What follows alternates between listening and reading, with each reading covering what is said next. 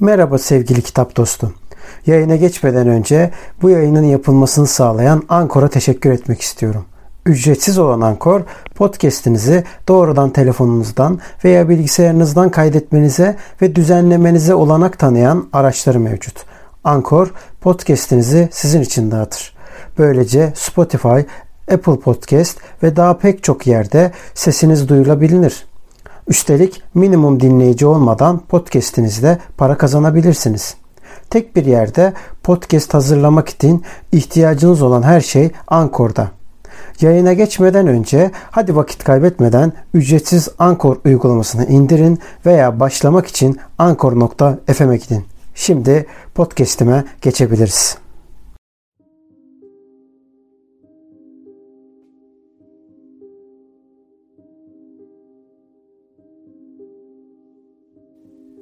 Yok edilen kitaplar tarihi. Nazilerin yaktığı kitaplar. 150 bin yetim kitap daha 1946'nın başında bu işte görevli birilerini Frankfurt'a göndermiş olan Library of Sonris başta olmak üzere Amerikan kütüphanelerinin raflarına gitti. Ama İsrail kütüphanelerine yönelik kim bilir hangi aydınlanma için bu arayış kimin ney neydi. Paris'ten görüldüğünde gerçek çok daha iğrençti ve Jean Source şöyle yazdı. Yahudi saldırganlık ve aşağılanma nesnelerine verilen addır. Yağmalanmaya, parçalanmaya, pişirilmeye yazgılı olan Yahudidir. Bizde avam buna doğranacak ya da söğüşlenecek enayi der. Ama bizde avam devasa bir düşünce sistemi kurup onu bütün milletin kaderi yapmayı asla düşünmedi. Sonunda Göring'in sanat eserleri aspiratörüne dönüşen ERR'nin gösterişli yağmalanmalarının yanında yoksul insanları da sömürecek yeni bir birim Ocak 1942'de devreye sokuldu. Hollanda, Belçika, Lüksemburg ve Fransa'ya kaçmış ya da kaçacak bütün Yahudilerin tüm mallarına el konulacak olan M. Action ya da Action Mabels buna kısa zamanda ailesi için bir utanca dönüşen Kurt von Baer adlı bir baron yönetti. Tokyo bulvarında antikacıydı. Şimdi fantezi üniformalarla dolaşıyordu ve Maxim'de iki yıl boyunca her gece için bir masa rezerv etmişti. Kitapların tasniflerinden sorumlu kılınan tutuklu Marshall Loeb'un tanıklığına göre tam bir savaş soyguncusuydu. Boşaltılmış olmakla övündüğü 69.619 apartman dairesinde ki 38 bini Paris'teydi. Geriye tek bir kağıt parçası hatta açılmış bir süt şişesi bile bırakmadığı anlatılır. El konulan her şey Paris'te gar rıhtımı 43 numaradaki 4 katlı bir yapı olan Auschwitz kampına götürüldü. Drancy'de tutsak alınmış 400 kişi piyanoları, mücevherleri, çanak çömlekleri, oyuncakları tasvir etmekle görevliydi. Orada her türlü tezgahlar vardı. İnsan kendini Garis Lafayette sanırdı. Zaman zaman bu baylar sevgilileri için adres bırakırdı. Eichmann davasında bir tanığın söylediği gibi tutsakların kendi mallarını kamyonlardan indirdiği de sık sık olurdu. Alman siyaset adamı Norbert Marx'ın, Mars Bull'un ve Emily Durkheim'in oğlunun koleksiyonları da orada olmalıydı. Hatta belki ölümüne doğru kaçarken Donbaslı sokağında yakalanan Walter Benjamin'in 469 kiloluk koleksiyonlarıyla yan yanaydılar. Kendisi de Austerlitz'tiydi. Kütüphaneci olan oyuncu Robert Manuel 19. yüzyıl tiyatro broşürlerinden oluşan önemli koleksiyonunun önünden geçip yok olduğunu görmüş, bir haftada 15.999 kitap tesnif ettiği bile olmuş. Bunların en güzelleri Richelieu Caddesi'ndeki 104 numarada büyük bir garajda toplanmış Werder Dofur yayın evinin yaptığı bir ayıklamadan sonra kalanlar hamur makinesine gitmişti. Tutsaklar sistematik sabotaj eylemleri de yapardı. Bir kadın daha iyi ses çıkartmasın diye piyanosunun ses tahtasına çekişle vurduğunu anlatır. Robert Manuel tüm eserleri içeren edisyonlardan bir cilt çıkarır. Her güzel eserden bir sayfa koparırmış.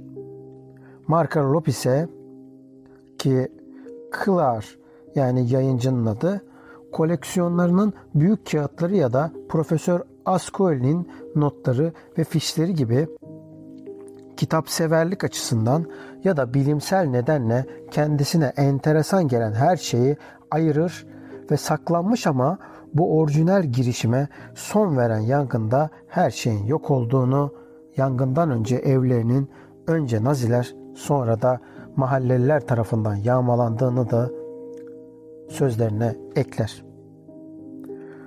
Action Mabels'ın toplattığı çoğu zaman kullanılmaz durumdaki zavallı malların 26.984 vagon 674 konvoy halinde Almanya'nın doğusunda işgal edilen bölgelere gönderildi. Buna karşı kültürel miras Führer'in emri doğrultusunda daima ERR'de muhafaza edildi. 12 Şubat 1943'te Belçika'da Ansvers'teki tasnif merkezinden gelen 25 kasa kitap Brüksel'deki Livorno Caddesi'ndeki özel depoya gitti.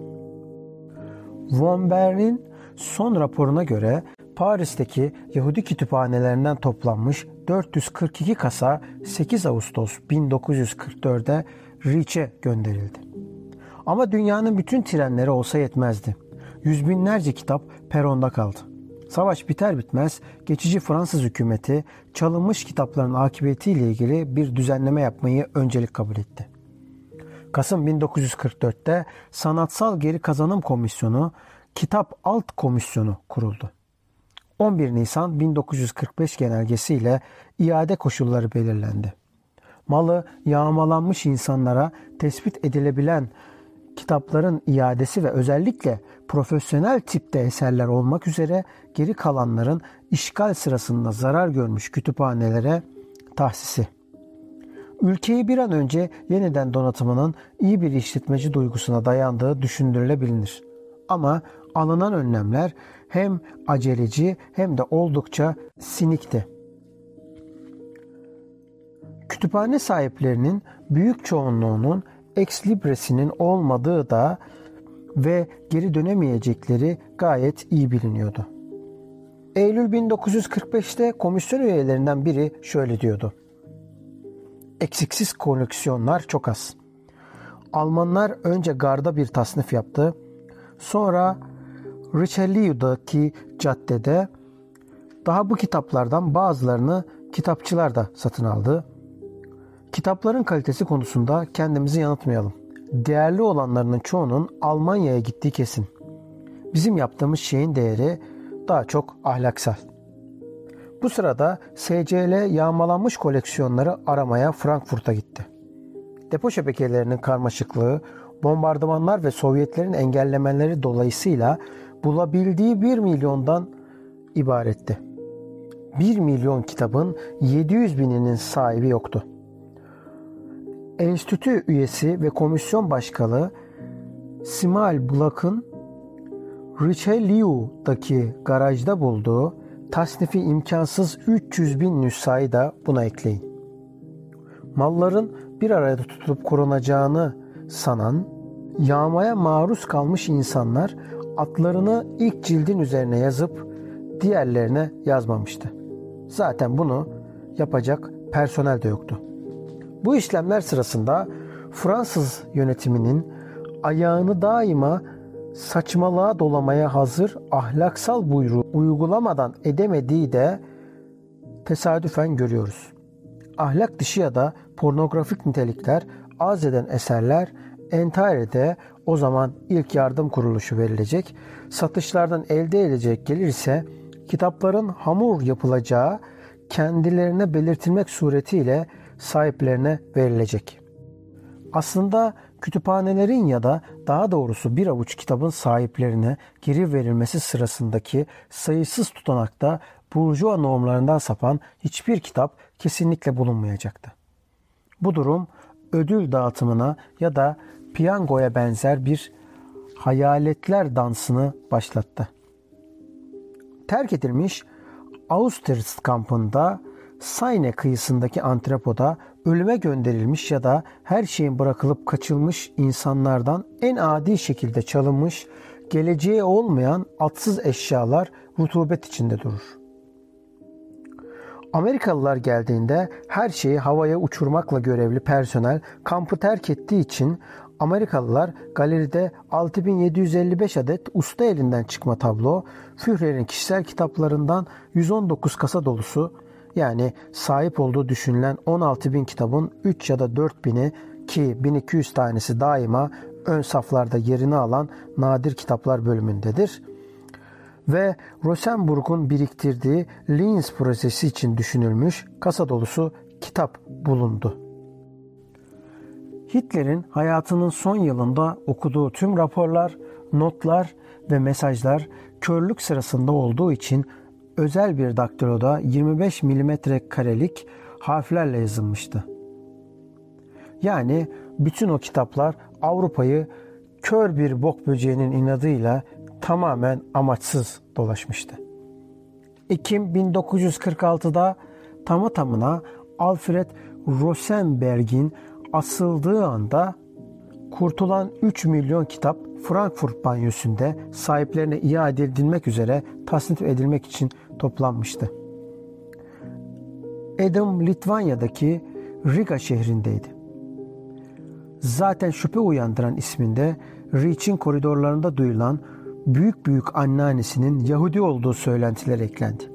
Belki de bu Nazizmin kuramcısının yazılarında ve Führer'le yaptığı konuşmalarda antisemitizm demini koyultmaya sevk eden şeydi.